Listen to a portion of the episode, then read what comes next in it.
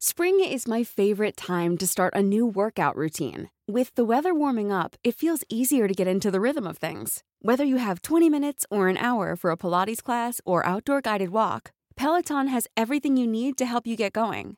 Get a head start on summer with Peloton at onepeloton.com.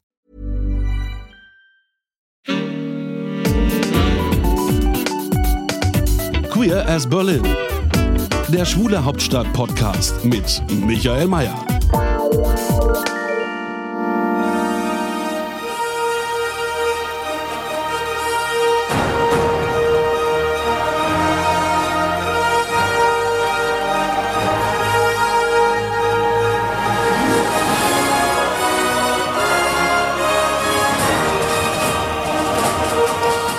Ja, ihr hört schon, es geht heute um Film, aber nicht nur um Film, äh, um Medien, genauer gesagt um die Medienwirtschaft und noch genauer um queere Menschen, die in der Medienwirtschaft arbeiten. Und damit herzlich willkommen zu einer neuen Folge von Queer as Berlin.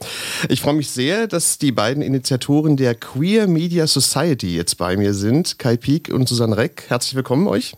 Hallo. Hallo, guten Tag. Ähm, ja, im Untertitel der Queer Media Society heißt es das Netzwerk nicht heteronormierter Medienschaffender. Ähm, was heißt denn das genau? Also welche Aufgabe habt ihr euch als Ziel gesetzt mit der Queer Media Society? Also zum einen der Untertitel nicht heteronormierte Medienschaffende ist ein Work in Progress. Das ist relativ wichtig, weil auch dieser Begriff nicht hundertprozentig äh, politisch korrekt ist. Von daher bitten wir das immer zu sagen, das haben wir auch auf unserer Seite äh, formuliert, dass das also noch ein Work in Progress ist. Letzten Endes geht es darum, dass wir unter dem Dach der Queer Media Society eigentlich alle Medienschaffenden im deutschsprachigen Raum vereinen wollen und dazu aufrufen und animieren wollen, äh, sich zusammen zusammenzutun. Und wir versuchen das in, in verschiedenen AGs und Sektionen, die wir aufbauen wollen, um Sichtbarkeit und Repräsentanz in eben allen diesen Mediensektionen herzustellen, weil wir äh, festgestellt haben, dass wir einfach nicht sichtbar sind in der Gesellschaft.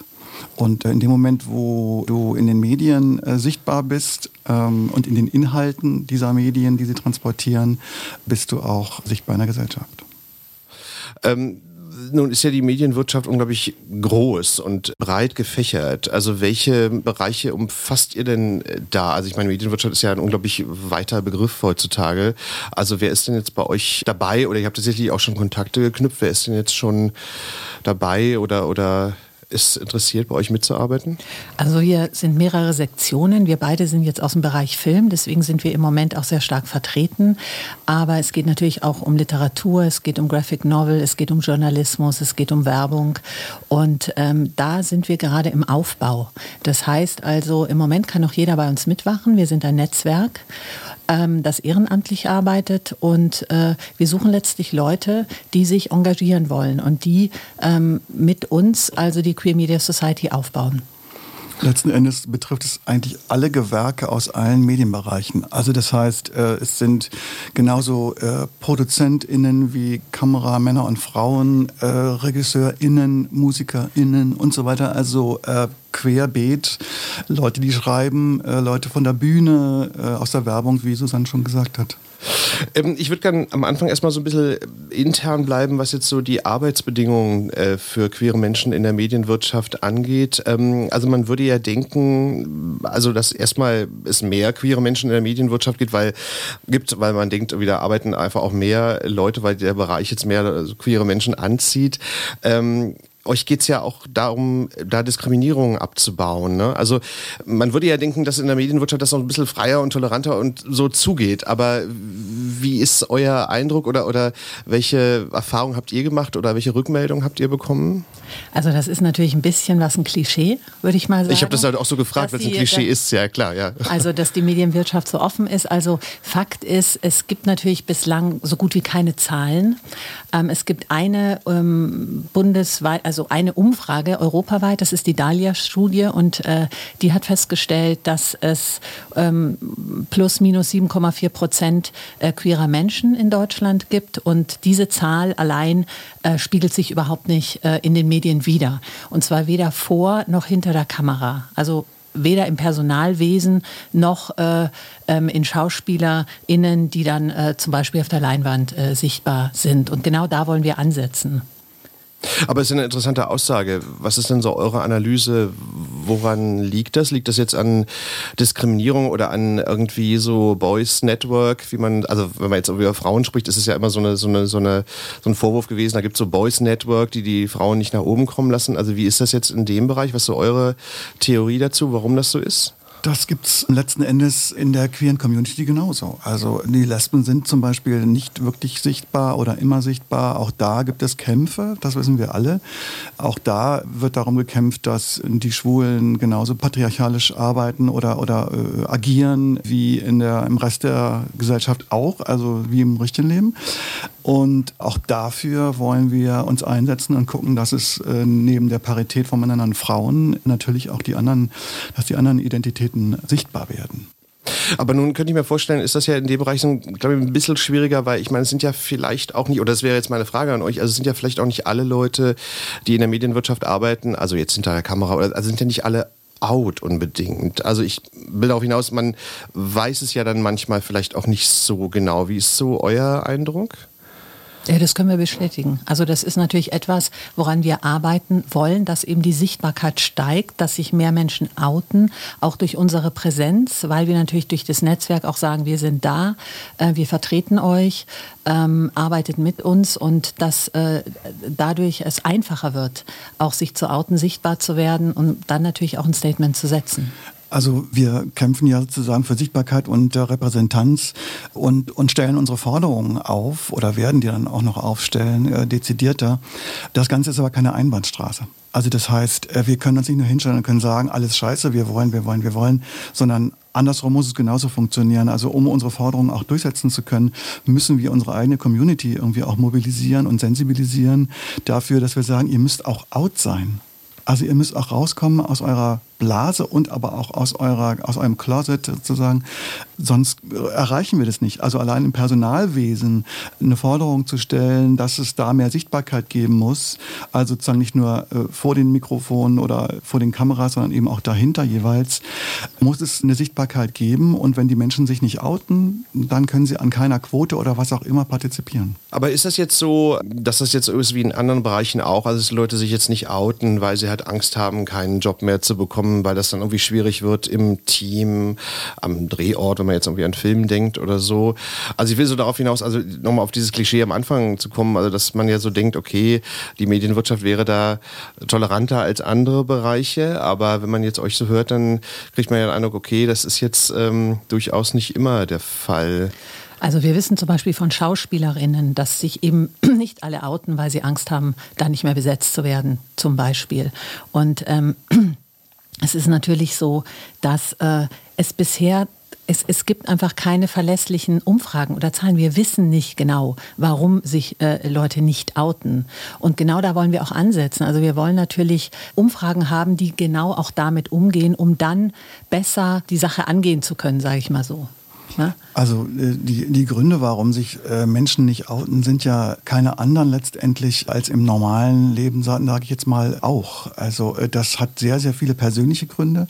Das sind nicht nur berufliche Gründe, sondern es muss jeder quasi mit sich und seinem Umfeld privat erstmal im Reinen sein, im Klaren sein, um sich überhaupt dann im Berufsleben outen zu können. Das ist natürlich erstmal die Grundvoraussetzung.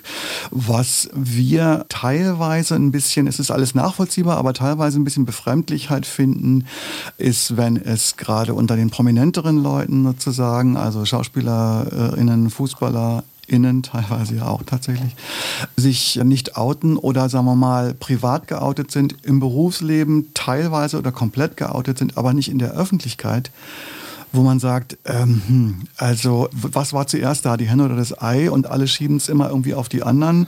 Die einen sagen, nein, nein, ich werde nicht besetzt oder meine Fans würden das niemals akzeptieren. Und am Ende ist es dann, sind es dann sozusagen die Zuschauer oder eben dann die Fans, die es nicht akzeptieren. Es hat aber noch keiner wirklich bewiesen, dass das eben so ist, ja, dass dann alle weglaufen oder tot umfallen, wenn ihr Love Interest dann plötzlich äh, schwul, lesbisch, trans, was auch immer ist. Naja, die interessante Frage ist ja, Also ich kenne auch so ein paar Beispiele, wo ich den Namen jetzt nicht erwähne, aber wo jetzt quasi dann so Rollen auftauchen, so von dem Liebhaber oder so, wo dann die Frage halt in, in der Tat eine interessante ist. Also wenn das jetzt in der Öffentlichkeit bekannt wäre, wie wäre jetzt eigentlich die Reaktion des Publikums? So, ne? Also wäre es jetzt wirklich so, dass jetzt Leute weniger ins Kino rennen, um beim Beispiel Kino jetzt mal zu bleiben, nur weil es jetzt irgendwie, weil sich jemand jetzt geoutet hat? Das ist eine interessante Frage eigentlich. Ne? So. Naja, also wir sagen da immer, also ähm, wenn ein Heterosexueller oder eine Heterosexuelle ähm, einen Schwulen oder eine Lesbe spielt, dann gibt es einen Oscar. Ähm, und äh, umgekehrt, ähm, wenn sozusagen ein Schwuler oder eine Lesbe ähm, einen Heterosexuellen spielt und es kommt raus, dann kriegt er keinen Job mehr. Was absurd ist, ja. Das ist völlig absurd. Also es geht dann natürlich um die, um die Qualität des Schauspielers oder der Schauspielerin und äh, jeder, jede gute Schauspielerin kann natürlich ähm, einen Heterosexuellen spielen. Davon gehe ich mal aus. Und das wird äh, ständig bewiesen. Also es gibt ja zahllose Schauspielerinnen und Schauspieler, die heterosexuelle Rollen spielen und keiner merkt sozusagen. Also es ist absurd. Weil sie eben nicht geoutet sind. Ja, ja, ja klar, das, das, ist, das ist die Absurdität. Ja, Aber ich wollte euch gerne mal ansprechen auf äh, noch ein Thema. Und zwar, nun gab es ja vor zwei Jahren diese MeToo-Debatte, äh, die natürlich noch ein bisschen anders gelagert war. Da ging es ja dann irgendwie auch äh, vor allem, also Dieter Wedel war ja der Auslöser dieser Geschichte, aber da sind ja danach, und habe ich viele Frauen äh, nach äh, draußen gegangen und haben gesagt, okay, ich habe ähnliche Erfahrungen, also vielleicht nicht ganz so schlimme, aber doch die so in die Richtung gehen. Ähm, Gibt es denn da eigentlich so in der Medienwirtschaft ähm, ja Geschichten, also die so auch in die Richtung gehen, wo queere Menschen dann auch so bedrängt werden etc. So, also habt ihr da Rückmeldungen dazu? konkrete Rückmeldungen äh, ähm, äh, äh, müssen wir jetzt, weiß ich nicht, Okay, dann wenn du was antworten willst, dann antworten du. Also ich habe eine konkrete äh, Rückmeldung ähm, gerade letzte Woche gehabt, wo mir das äh, ein ähm, schwuler Opernsänger ähm, erzählt hat. Ähm, der Punkt ist einfach der, solange es keine Anlaufstellen gibt, ähm, wohin sollen die Leute sich wenden? Also durch ProQuote Film, die sich ja ganz stark äh, äh, gemacht haben die letzten Jahre um Parität, ähm, die haben eine, eine Beratungsstelle eingerichtet, Themis, wo sich jetzt äh, Frauen hinwenden können, wenn sie äh, belästigt worden sind. Ähm, und das ist natürlich auch ein ganz wichtiger Schritt, also so eine Stelle zu schaffen, eine Beratungsstelle, dass die äh, Frauen wissen, ähm, sie werden überhaupt gehört. Und auch da äh, wollen wir natürlich äh, ran und überlegen uns, äh, was können wir vergleichbar machen, damit da mehr Bewusstsein entsteht und zwar auch bei den, sage ich mal, Betroffenen. Also ich habe gelesen bei dem Beispiel, was du gesagt hast, Themis, also dass die dann äh, auch schon eine ganze Menge an Rückmeldungen auch, glaube ich, bekommen haben in der Zeit, wo sie jetzt existieren. Ne? Also genau. Und sehr viel aus dem Theaterbereich, erstaunlicherweise. Also der momentan, die Arbeit von Themis momentan beinhaltet sexuelle Übergriffe und Gewalt in erster Linie. Es geht nicht so sehr um Diskriminierung. Und das ist genau das, wohin wir sozusagen noch wollen von der Erweiterung her. Wir sind schon in Kontakt denen und, und, und wollen äh, langfristig gucken, dass wir da das noch erweitern und aufbrechen. Nicht nur für den queeren Bereich natürlich, sondern eben auch für alle. Aber Diskriminierung, überhaupt das ganze Miteinander, wie wir heutzutage, äh, heutzutage in der, der Gesellschaft miteinander umgehen. Das ist zum Beispiel einer der wesentlichen Punkte gewesen, warum wir das initiiert haben. Ja. Ich persönlich, ich weiß nicht, wie es Susan gegangen ist, mich hat das, was zur MeToo-Debatte geführt hat, damals extrem aufgewühlt und extrem wütend gemacht, weil es mir nochmal gespiegelt hat, auf eine ganz bizarre und furchtbare Art natürlich, wie angstbesetzt und letzten Endes auch rückgratlos unsere Freiberufler-Medienbranche ist. Ja. Alle halten es Maul, weil sie, weil sie Angst Angst haben, dass sie keine Jobs mehr kriegen, dass sie auf eine schwarze Liste kommen, weil sie plötzlich unbequem sind, weil sie äh, Missstände aufdecken wollen. Den Opfern wird geraten, äh, nichts zu sagen, ja, weil es nicht gut kommt. Das hat mich fassungslos gemacht. Ja. Und das ist zum Beispiel, auch das hat mir gezeigt, dass man, wir eigentlich überlegen müssen, wie wir heute miteinander alle Geschlechter, und es gibt weit mehr als nur Männer und Frauen binäre, ja, äh, miteinander umgehen. Aber wie sieht denn ihr das? Ich meine, es war ja im Zuge der Debatte auch so, ähm, dass man ja auch darüber diskutiert hat, also zumindest in vergangenen Jahren, also dieses Dieter Wedel-Beispiel ist ja auch schon 20, 30 Jahre alt, die Fälle, die da erwähnt wurden, aber dass man ja auch diskutiert hat, ähm, dass es ja zum Teil, also seitens der Regisseure, um jetzt mal beim Beispiel Film und Theater jetzt zu bleiben, dass die dann so eine Art Sonnengottartige Status haben und dass man ja dann irgendwie so nach dem Motto ähm, machen kann mit den Schauspielern, was man will, weil man nur einfach mal diesen Namen hat und dieses Renommee hat und so weiter. Ähm, ist, ist dann eigentlich euer Eindruck, dass das jetzt irgendwie auch im Nachklang von dieser Debatte jetzt ein bisschen besser geworden ist? Also ich meine, ich kenne auch einige Schauspieler, die dann immer sagen, ja gut, okay, im Theater, da ist das einfach auch so, in dem Moment, wo du da zusammengefaltet wirst, äh, das ist einfach äh, dann nicht zu ändern in dem Moment. Also das ist aber, da kannst du nur sagen, okay, ich steige aus der Produktion aus, aber das ist dann so eine Situation, wo man sich schwer wehren kann. Also ich glaube, dass das ähm, alles, äh, dass da der Zeitfaktor eine ganz große Rolle spielt. Das Ganze ist ja jetzt äh, noch nicht so alt. Also auch, dass man rausgeht. Die MeToo-Debatte ist ja, ich weiß nicht, zwei, drei Jahre alt jetzt. Ähm, das heißt, die Veränderungen, die werden sich erst einstellen. Also ich glaube, jetzt ist noch zu früh, äh, um zu sagen, hat sich jetzt in der Regie was geändert, äh, verhalten sich Regisseure anders. Ich glaube schon, dass die den Ruf gehört haben, ja. Also dass es nicht mehr so einfach geht, dass sie damit rechnen müssen, dass eben Schauspielerinnen äh, äh, ähm, ähm, sich an Themis wenden zum Beispiel. Allein das ist, glaube ich, bereits ein erster Schritt, damit sich was verändert, nachhaltig. Und ähm, darauf gehen wir auch, oder? Das, das ist, was wir natürlich hoffen.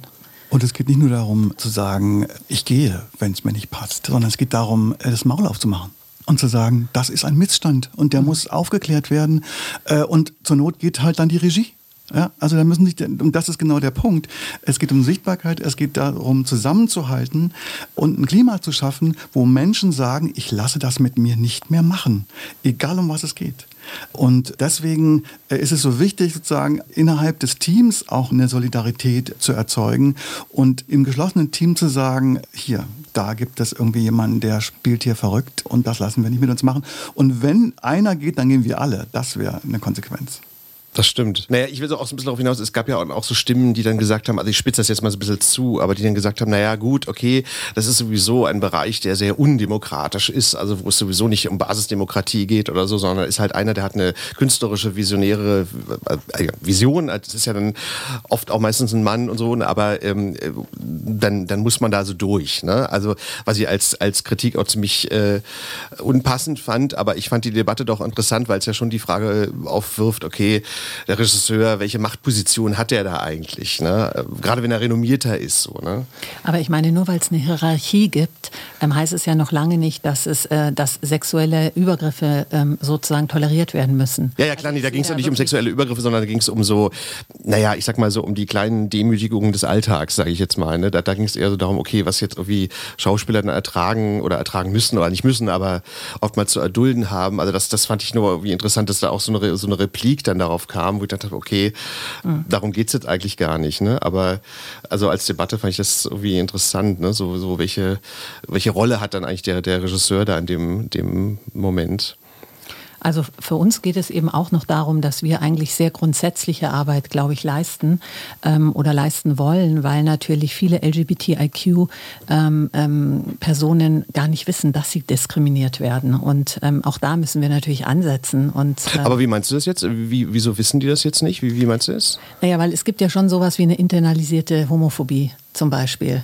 Das heißt also, wenn dich jemand demütigt, dann ähm, gibt es immer noch eine Tendenz, also bei LGBTIQ, dass sie das annehmen oder tatsächlich auf sich beziehen, dass sie eben sagen, ja, also ich bin eben ein Außenseiter oder ich bin eben anders oder ich bin eben besonders und ähm, ähm, das ist sozusagen dann klar, dass ich äh, so behandelt werde. Oder es auch gar nicht merken, das ist das, was Susan, glaube ich, meint, dass sie diskriminiert werden, weil sie heteronormativ sozialisiert sind. Also mhm. das, was ich, so wie ich aufgewachsen bin, äh, mit Rollenverhalten etc., mit Dingen, die man einfach so hinnimmt. Ich meine, solange schwule Sau immer noch äh, auf den äh, Schul Schulhöfen und, und in in den Kindertagesstätten irgendwie ein Schimpfwort ist, äh, hat sich noch nicht viel getan, also in dem Bereich. Und solange man das einfach hinnimmt, egal ob man selber gemeint ist oder ob man es einfach nur hört, ist noch so viel zu tun. Und wenn man darüber hinweghört oder über irgendwelche chauvinistischen, diskriminierenden Witze oder so, ja, dann hat man den Gongschlag einfach nicht gehört. Das ist, das ist wohl wahr. Ich würde gerne jetzt ähm, die Perspektive jetzt einmal umdrehen und zwar ähm, jetzt mal sprechen über die Darstellung von queeren Menschen, LGBT, LGBTIQ, ähm, in den Medien. Da hat sich ja in den letzten Jahren, würde ich jetzt mal behaupten, schon viel getan. Also, dass es einfach mehr Rollen gibt, also mehr Filme, Serien, Bücher, wo queere Themen besprochen werden, ja oft dann auch, wie auch von queeren Menschen auch gemacht, geschrieben. Ähm, erstmal eine ganz allgemeine Frage, wo stehen wir da heute? Also vielleicht einmal auf Deutschland bezogen, aber vielleicht auch international. Also wie ist so die Lage, wie ist euer Eindruck? Naja, da hat sich natürlich viel geändert durch die Streamingdienste. Also Netflix setzt ja auf Diversity. Ähm, runtergebrochen auf Deutschland sieht es schon ein bisschen anders aus. Also auch darüber gibt es noch nicht genaue Zahlen, aber ähm, unsere Sichtbarkeit ist immer noch verschwindend gering, auch wenn es nicht so scheint. Ja, aber kannst du das mal ein bisschen ausführen? Also du meinst jetzt irgendwie, es gibt zu wenig ähm, queere Rollengeschichten. Also ja, ich würde sagen, es gibt noch immer zu wenig ähm, queere Geschichten. Und ähm, da, da geht es eben auch darum, sozusagen, dass es mehr wird. Also da ist noch wahnsinnig viel Luft nach oben. Und ähm, da geht es eben nicht nur darum, ähm, eine schwule Präsenz zu haben, weil noch immer ist der Schwule, sage ich mal, ähm, das Aushängeschild für Homosexualität, sondern auch da muss es eine Vielfalt geben. Ja, deswegen ähm, ähm sind wir als Netzwerk auch eindeutig, also ganz klar interessiert an allen, an LGBTIQ-Personen, äh, um eben da auch eine Vielfalt ähm, aufzumachen und ähm, vielfältigere Geschichten zu erzählen. Maria Furtwängler hat mit ihrer äh, Malisa Stiftung einen Studienauftrag gegeben vor ein paar Jahren. Die ist 2017 veröffentlicht worden, mit der Uni Rostock zusammen äh, konzipiert. Und da, die nennt sich, äh, das ist ein irreführender Begriff eigentlich, Studie für audiovisuelle Diversität. So, aber letzten Endes erhebt sie oder hat sie in den Ergebnissen eigentlich nur erhoben äh, die Parität von Männern und Frauen. Wie, wie schlimm es sozusagen darum bestellt ist, ja, schlimm genug. Aber von, mit Diversität hat das nicht viel zu tun. Für viele, und das ist eben auch das, was wir tagtäglich erleben, hört die Diversität schon bei der Parität von Männern und Frauen auf. Aber es gibt ja eben noch äh, einiges anderes. Und wir haben äh, uns kontaktiert mit, mit äh, Professor Elisabeth Prommer von der Uni Rostock und die hat uns dann irgendwie erzählt, ähm, dass sie das zwar mit sozusagen am Anfang abgefragt hätten, sozusagen Charaktere etc., lesbisch, schwul, bi, trans, inter, dass es aber, dass sozusagen die Sichtbarkeit oder das, was man hätte erhoben können, unter dem Radar war. Deswegen taucht es sozusagen überhaupt nicht auf. Und ihre, ihre Schluss, ihre, ihre Konklusion sozusagen war, dass sie sagte, äh, das deutsche Fernsehen und Kino, weil sie haben Kino und Fernsehen ausgewertet über fünf Jahre, sind heterosexuell. Und das Problem dabei ist natürlich, dass umso weniger wir sichtbar sind, umso mehr Stereotype gibt es. Und ähm, das ist natürlich was, was uns überhaupt nicht gefällt und wo wir eben auch denken, wir, wir wollen natürlich raus aus diesen Klischees, aus den Vorurteilen, aus den Stereotypen.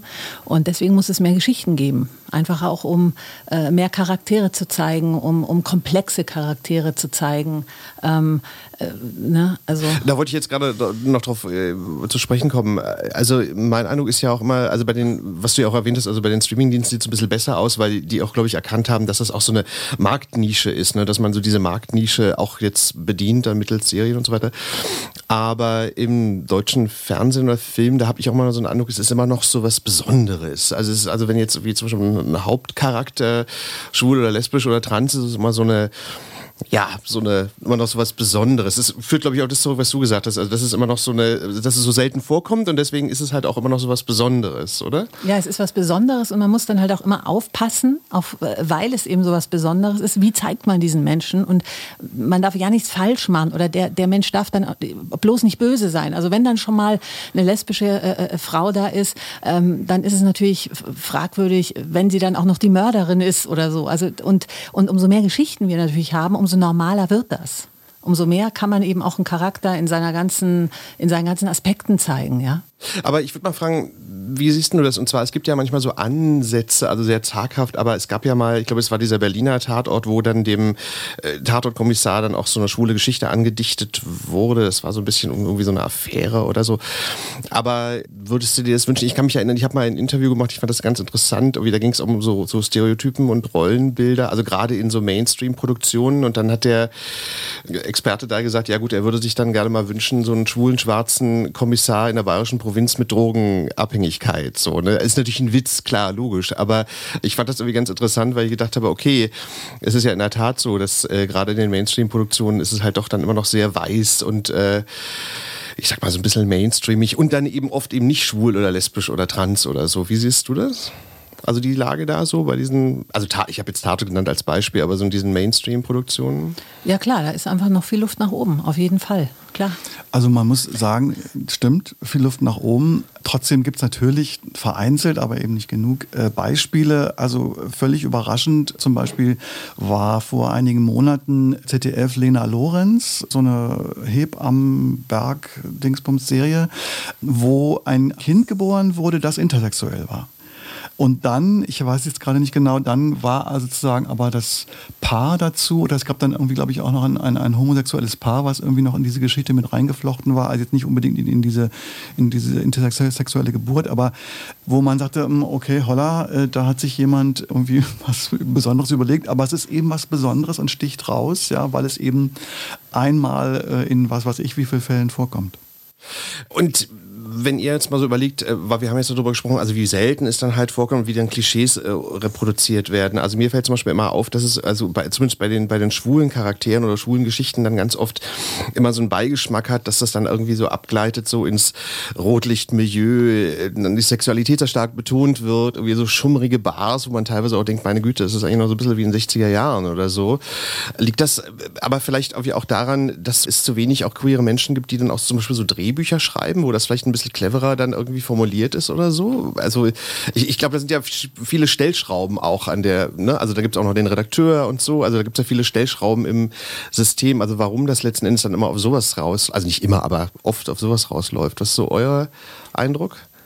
Also ich denke, dass wie bei den SchauspielerInnen genauso, bei den AutorInnen ist so, ist, dass natürlich viele äh, heteronormativ sind, äh, geprägt sind und entsprechend auch die Geschichten anbieten oder eben das formatiert liefern, was gefragt ist. Also das, nicht umsonst ist dieser amerikanische Serienboom, der zu uns jetzt rübergeschwappt ist, ja so erfolgreich, beziehungsweise versuchen jetzt irgendwie alle dem hinterher zu hecheln und das auch Charaktere diverser zu gestalten, Geschichten dunkler und, und vielschichtiger zu gestalten, weil man einfach festgestellt hat, ja, das ist spannend und genau das ist ja das, wo wir hinwollen. Wir sagen, wir wollen, wir nehmen ja niemandem was weg, wir wollen ja das, das Spektrum nur erweitern, auch der Geschichten und der Charaktere, die wir erzählen. Und das ist die große Bereicherung und das ist die Chance. Es ist so interessant, ich habe gestern ein Gespräch mit jemandem gehabt, äh, wo es letzten Endes eigentlich darum ging, ähm, dass oft das so empfunden wird, wenn man sagt, ja, da kann doch jetzt mal eine schwarze Kommissarin äh, äh, auftauchen, dass das so als, uh, okay, ja, dann äh, müssen wir das jetzt mal machen und dann wird das so als Problem gesehen, anstatt als Chance und als Neugier, mit einer großen Neugier sozusagen diese, diese Facette einfach aufzunehmen und zu zeigen. Wobei ich aber auch da ein Negativbeispiel habe in dem Punkt, weil ich kann mich erinnern, es gibt beim äh, SWR, äh, also die ist nicht die Hauptkommissarin, aber da gibt es eine, eine schwarze Kommissarin, die dann, ich glaube im Januar war das, als sie erstmals auch, und da war dann die Kritik und die Kritik habe ich auch verstanden und sie wurde dann so als, ach, so als impulsive Wilde dann auch so ein bisschen dargestellt und da habe ich dann auch so gedacht, also ich meine, ich finde es ja gut, dass man das gemacht hat, aber die Darstellung war dann auch schon wieder so ein bisschen klischiert, fand ich. Wie fandst du das? Ich finde, deswegen brauchen wir eben mehr Geschichten. Weil es ist ganz klar, dass man Fehler macht. Es ist ganz klar, dass dir nicht alles gefällt. Mir gefällt auch nicht alles. Und genau darum geht's. Also umso mehr Geschichten wir natürlich haben in dem Bereich, ähm, umso, umso, umso mehr äh, gibt es auch Leute, die dann sagen, okay, das gefällt mir, das gefällt mir nicht. Und genau darum geht's. Es geht letztlich um, wie schon Kai sagte, um Kreativität, um Fantasie und eben nicht um ein pädagogisches Programm. Ja, ja klar, soll ja schon Spaß machen. Ja, es soll Spaß machen. Es soll Spaß machen. Und das ist ja auch, was die Streamingdienste irgendwie super gut hinkriegen inzwischen, ja. Dass sie einfach Geschichten erzählen, die auch ein bisschen ins Unbekannte gehen. Und ich glaube, um nochmal darauf zurückzukommen, sowas wie Rot Rotlichtmilieu oder so, ist eben dann doch was Altbekanntes. Man kennt das und dann setzt man die Leute da rein, weil, weil äh, äh, äh, man denkt, ja, dann äh, äh, akzeptierend der Zuschauer so eine Geschichte, weil es dann doch wieder eben in was Altbekanntes geht. Aber es geht auch darum, was Neues zu wagen und zu gucken, was gab es noch nicht. Und ich finde zum Beispiel so eine Geschichte wie Harry Potter, ja. Also, das ist ja auch ein ganz besonderer Junge gewesen, der letztlich aus, ähm, aus äh, also wo die Eltern nichts mit ihm zu tun haben konnten. Und der kommt dann noch auf so ein Zauberschloss und so, ja. Also das ist eigentlich eine besondere, eine queere Geschichte, wenn man es so will, die natürlich ein Welterfolg geworden ist. Wie kann man sich sowas erklären? Ja, ja, das ist, wobei ja meine Theorie aber dazu ist, dass die, dass die Angelsachsen, also die Briten und Amerikaner auch so eine andere Erzähltradition haben und dann so manchmal auch so, ich weiß es nicht, auch, auch besser sowas schreiben können. Womit ich nicht sagen will, dass die Deutschen das gar nicht können, aber, aber ich glaube, die Angelsachsen haben da noch so ein bisschen so eine bessere Erzähltradition. Das stimmt, aber ähm, also zumindest in Deutschland, also soweit ich weiß, hat der auch 20 Verlage, ähm, ähm haben die 20 Verlage abgeklappert, bis, äh, bis das angenommen worden Hab ich auch gehört, ist. Es war ja, ja. kein einfacher Weg. Äh, ja, ja, interessant. Ja. Und, und es ist ja in Deutschland voll eingeschlagen. Ja, ich Also- würde gerne würd gern eine Frage noch euch stellen. Und zwar, ähm, nun wissen wir ja auch so die Zeiten, na gut, einfacher was noch nie, aber auch in der Medienwirtschaft, da wird ja oft dann irgendwie auch genau nachgerechnet. Also das Geld wächst nicht an Bäumen und so.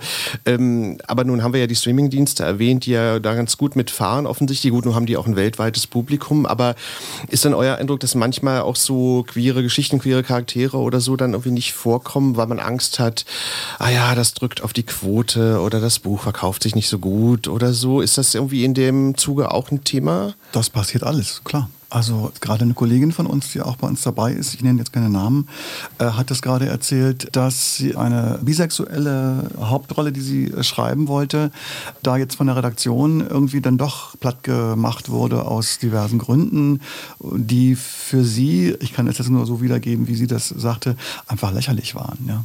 Das gibt es natürlich alles, klar. Und da muss man natürlich aber auch gucken, ist es wirklich so, macht es wirklich dramaturgisch Sinn oder, äh, oder will man einfach nur irgendein Thema unterbringen oder wie auch immer. Das ist ja genau das, was es dann letzten Endes auch so schwierig macht, zu entscheiden, ist es in dem Fall homophob, geht es um Diskriminierung, auch bei Besetzung, Casting. Da gibt es natürlich einen, einen Haufen SchauspielerInnen, die vielleicht geoutet sind oder ungeoutet teilweise, aber äh, und dann aber sich beschweren darüber, sozusagen, dass sie nicht besetzt wurden, weil eventuell dann doch jemand gemerkt hat, dass sie irgendwie homosexuell sind und dann man sich wirklich die Frage stellen muss, ist, war es wirklich das oder hast du einfach nur vom Typ nicht gepasst? Ähm, Ist eine schwierige Frage, ne? Ja. Also ich glaube, ähm, es hängt auch damit zusammen, dass ähm, oft also in der äh, Erzählweise LGBTIQ-Personen immer noch auf die Sexualität reduziert werden und damit eben auch äh, stigmatisiert. Und da ist dann wiederum das Argument, also die Mehrheit der Zuschauerinnen kann sich nicht identifizieren. In dem Moment, wo wir natürlich Lebensweisen zeigen und nicht mehr nur Personen äh, auf ihre Sexualität reduziert, ähm, steigt auch die Identifikation, weil es um Liebe geht, es geht um Hass, also um Gefühle, es geht um den Konf- Job, Konflikte. Konflikte, es geht um den Job, der verloren geht, um die Familie und so weiter und so fort. Und umso mehr wir das fokussieren letztlich, umso mehr steigt auch die Identifikation beim Zuschauer. Klar. Es gab ja mal anscheinend so eine Art ungeschriebenes Gesetz, wo es darum ging, äh, homosexuelle Charaktere dürfen kein Happy End haben im Drama. Oder es geht dann irgendwie. Das war ja oft auch so. Ja, ja, natürlich, eben genau. Äh, äh, Oder dann eben in, der- in einer Komödie ist es alles bunt und laut und schrill und duntig und was auch immer, wo man auch sagen muss, ja, das gibt es alles, aber es gibt auch noch so viel mehr und warum kann man das nicht auch mal zeigen? Ja? Und das genau machen ja dann sozusagen am Ende auch für den außenstehenden Zuschauer, Zuschauerinnen sozusagen das Klischee aus. Ja? Wir, wir müssen uns selber beim Schopf packen und müssen fragen, über wie viele Jahrzehnte haben wir denn selber diese ganzen Stereotypen sozusagen auch mit verkauft. Ja? Wenn ich mir teilweise äh, äh, schwule Magazine irgendwie angucke, die jetzt gar nicht irgendwie Pornomagazine sind, sondern ganz normale Zeitungen, wo eigentlich Informationen drin stehen sollte. Das hat sich jetzt in den letzten Jahren schon ein bisschen verbessert. Aber dann ist auf jeder zweiten Seite irgendein nackter Typ drauf oder zumindest oben ohne, wo ich mir sage... Sex sells, ne? Sex sells, ja, aber äh, das ist alles so, das, das, das findest du im heterosexuellen Bereich, bei einem seriösen, an den Anführungszeichen, Magazin oder was auch immer, findest du das nicht. Das stimmt. Also warum muss ich das ständig sehen? Ich finde es schön, keine Frage, aber, aber ich muss es nicht überall, es muss mir nicht überall entgegenspringen. Ja. Es ist halt so eine Übersexualisierung, also Ja. gerade in der, in der schwulen Welt. So. Ich würde äh, ein ganz klein bisschen das Thema wechseln und zwar, ich würde euch nämlich noch fragen, um das Thema Journalismus, also nicht fiktionale Beschreibung der queeren Welt kommen. Ist denn der Journalismus für euch jetzt auch ein Thema im Sinne von, also ich habe den Eindruck, also vor, ja, sagen wir mal 10, 15 Jahren Jahren war es, glaube ich, noch bedeutend schlimmer, also im Sinne von, was für Klischees reproduziert werden, auch so wie formuliert wurde, auch wenn da von dem bekennenden Schwulen, der bekennenden Lesbe gesprochen wurde. Das ist so mein Eindruck. Also jetzt sicherlich jetzt nicht auf alle, alle Medien jetzt bezogen, aber dass da doch einiges passiert ist, vielleicht auch, weil mehr queere Menschen dann auch in den Redaktionen arbeiten. Also es ist sicherlich noch nicht alles perfekt, das will ich jetzt nicht behaupten, aber dass da Dinge sich verbessert haben. Wie ist so euer Eindruck? Also da bin ich jetzt nicht der Fachmann dafür. Ich äh, tausche mich aber natürlich aus mit der Sektion Journalismus, die sich jetzt gerade auch bildet bei uns. Und da, ja. Aber du bist ja auch Leser oder Zuschauer. Nee, nee also. klar. Aber ich habe dann natürlich dann, dann, doch nicht so den, den, den Fachmann-Überblick in dem Fall und weiß aber eben, dass sich da schon einiges getan hat. Das stimmt. Dass aber trotz alledem wir auch tatsächlich überlegen, ob wir selber ein Glossar zum Beispiel oder Guidelines auch entwickeln und eventuell auch Workshops entwickeln für JournalistInnen und zwar nicht nur nur Queere, sondern eben alle, um die Unsicherheiten, die es nach wie vor gibt in, in der Formulierung, im Wording und so weiter, mit gewissen Themen unterstützen zu können. Ja. Also da ist großer Bedarf. Und natürlich gibt es äh, ein paar Vereinigungen ja auch schon. Der Bund lesbisch schwuler Journalisten äh, gibt es. Dann gibt es noch eine lesbische Vereinigung, deren Namen ich jetzt leider gerade nicht parat habe. Also da gibt es schon einige, die sich auch mit dem Thema natürlich schon seit, seit längerem befassen. Wie siehst du das dann? Also hat sich da aus deiner Sicht der Dinge verbessert, so, wenn du jetzt so überlegst, wie so, ja, queere Menschen beschrieben werden oder bestimmte Verhältnisse oder Probleme, wie ist so dein Eindruck? Ich kann mich da jetzt eigentlich nur Kai anschließen, was die Frage anbelangt, ja. Ja. Naja, es ist ja irgendwie interessant, dass so, so, es hat glaube ich auch damit zu tun, dass auch mehr, ja, einfach mehr queere Menschen dann auch in der Öffentlichkeit sind, auch so Politiker und so, dass da irgendwie auch mehr passiert ist, so, also dass man irgendwie auch eine größere, im Journalismus glaube ich auch eine größere Nähe da irgendwie zu hat, dass dann auch so, so ist nicht mehr, also da vielleicht nicht mehr ganz so was Besonderes ist wie im Film oder so, ich weiß nicht, also ich habe so das Gefühl, da ist so eine größere Selbstverständlichkeit mit dem Thema zu spüren, so. Also ich glaube, es hängt viel, tatsächlich viel damit äh, zusammen, wer sich alles outet. Und ich glaube schon, dass zum Beispiel umso mehr Politikerinnen sich outen, umso mehr äh, steigt die Akzeptanz und damit auch die Berichterstattung. Also das ist mein Gefühl, dass sich schon also in den letzten Jahren einfach mehr Politikerinnen geoutet haben, was sehr, sehr wichtig ist, meiner Ansicht nach. Ja, das denke ich auch, weil das ist einfach eine, also ein wichtiges Signal. Ne? So, genau. Wir sind schon fast am Ende. Ich würde euch gerne noch mal fragen, und zwar, ihr habt ja beschrieben, ihr seid ja noch im Aufbau mit manchen Sektionen. Wenn ich jetzt selber in den Medien arbeite und bei euch mitarbeiten will, also wie funktioniert, ich wende mich erstmal an euch sowieso, aber also wie funktioniert das sozusagen in der praktischen äh, Umsetzung? Also wie, wie arbeitet ihr, damit man mal so eine Vorstellung hat, wenn ich bei euch mitmachen will? Wie, wie funktioniert das? Ja, du gehst erstmal auf die Webseite. Genau, die können wir erwähnen an der Stelle. Das ist äh, queermediasociety.org. Ganz genau. Und die liest du dir ganz genau durch. das sowieso, das sollte man ja sowieso. Und da gibt es dann eben auch eine Möglichkeit, in Kontakt zu treten mit uns. Also schickst uns eine E-Mail und ähm, ähm, beschreibst kurz, also was dein, was dein Lebensweg ist und äh, inwieweit du in den Medien eben tätig bist. Und dann bekommst du von uns eine Antwort und wirst ins Netzwerk aufgenommen. Und dann hängt es sehr von dir ab, inwieweit du dich engagieren möchtest. Also ob ich aktiv bei euch mitmachen Ob du aktiv mitmachen äh, möchtest. Ja, das muss man letzten Endes dann auch immer, immer von Fall zu Fall sehen, äh, wie, wie viel Zeit da ist. Es haben natürlich am Anfang sich einige gemeldet, die sagten, super, wann treffen wir uns, wann, wann, wann legen wir los? Und wenn dann die Leute merken, dass es Arbeit ist, dann sieht man sie unter Umständen nicht wieder.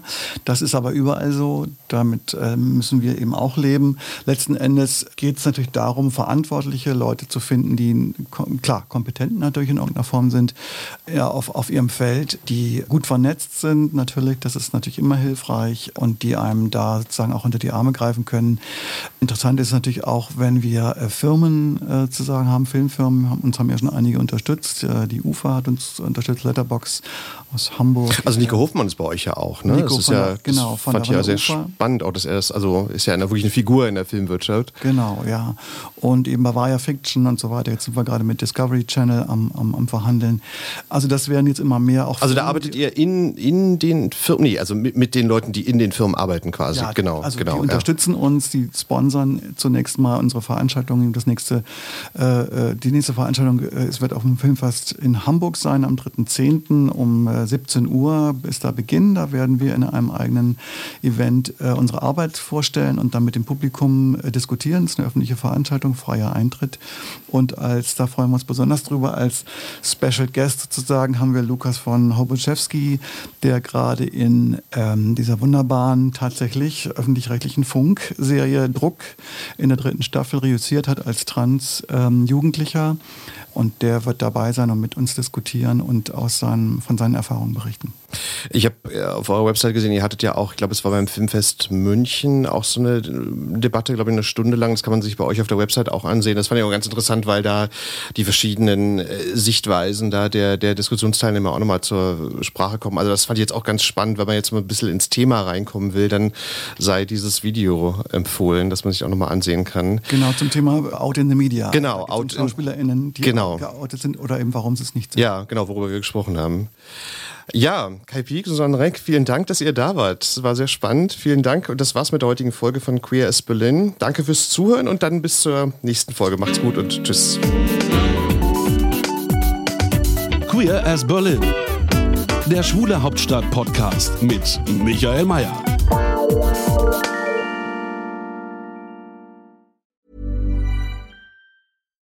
It's Paige DeSorbo from Giggly Squad. High quality fashion without the price tag. Say hello to Quince. I'm snagging high-end essentials like cozy cashmere sweaters, sleek leather jackets, fine jewelry, and so much more. With Quince being 50 to 80% less than similar brands. And they partner with factories that prioritize safe, ethical, and responsible manufacturing. I love that. Luxury quality within reach. Go to quince.com slash style to get free shipping and 365 day returns on your next order. Quince.com slash style. Normally, being a little extra can be a bit much, but when it comes to healthcare, it pays to be extra.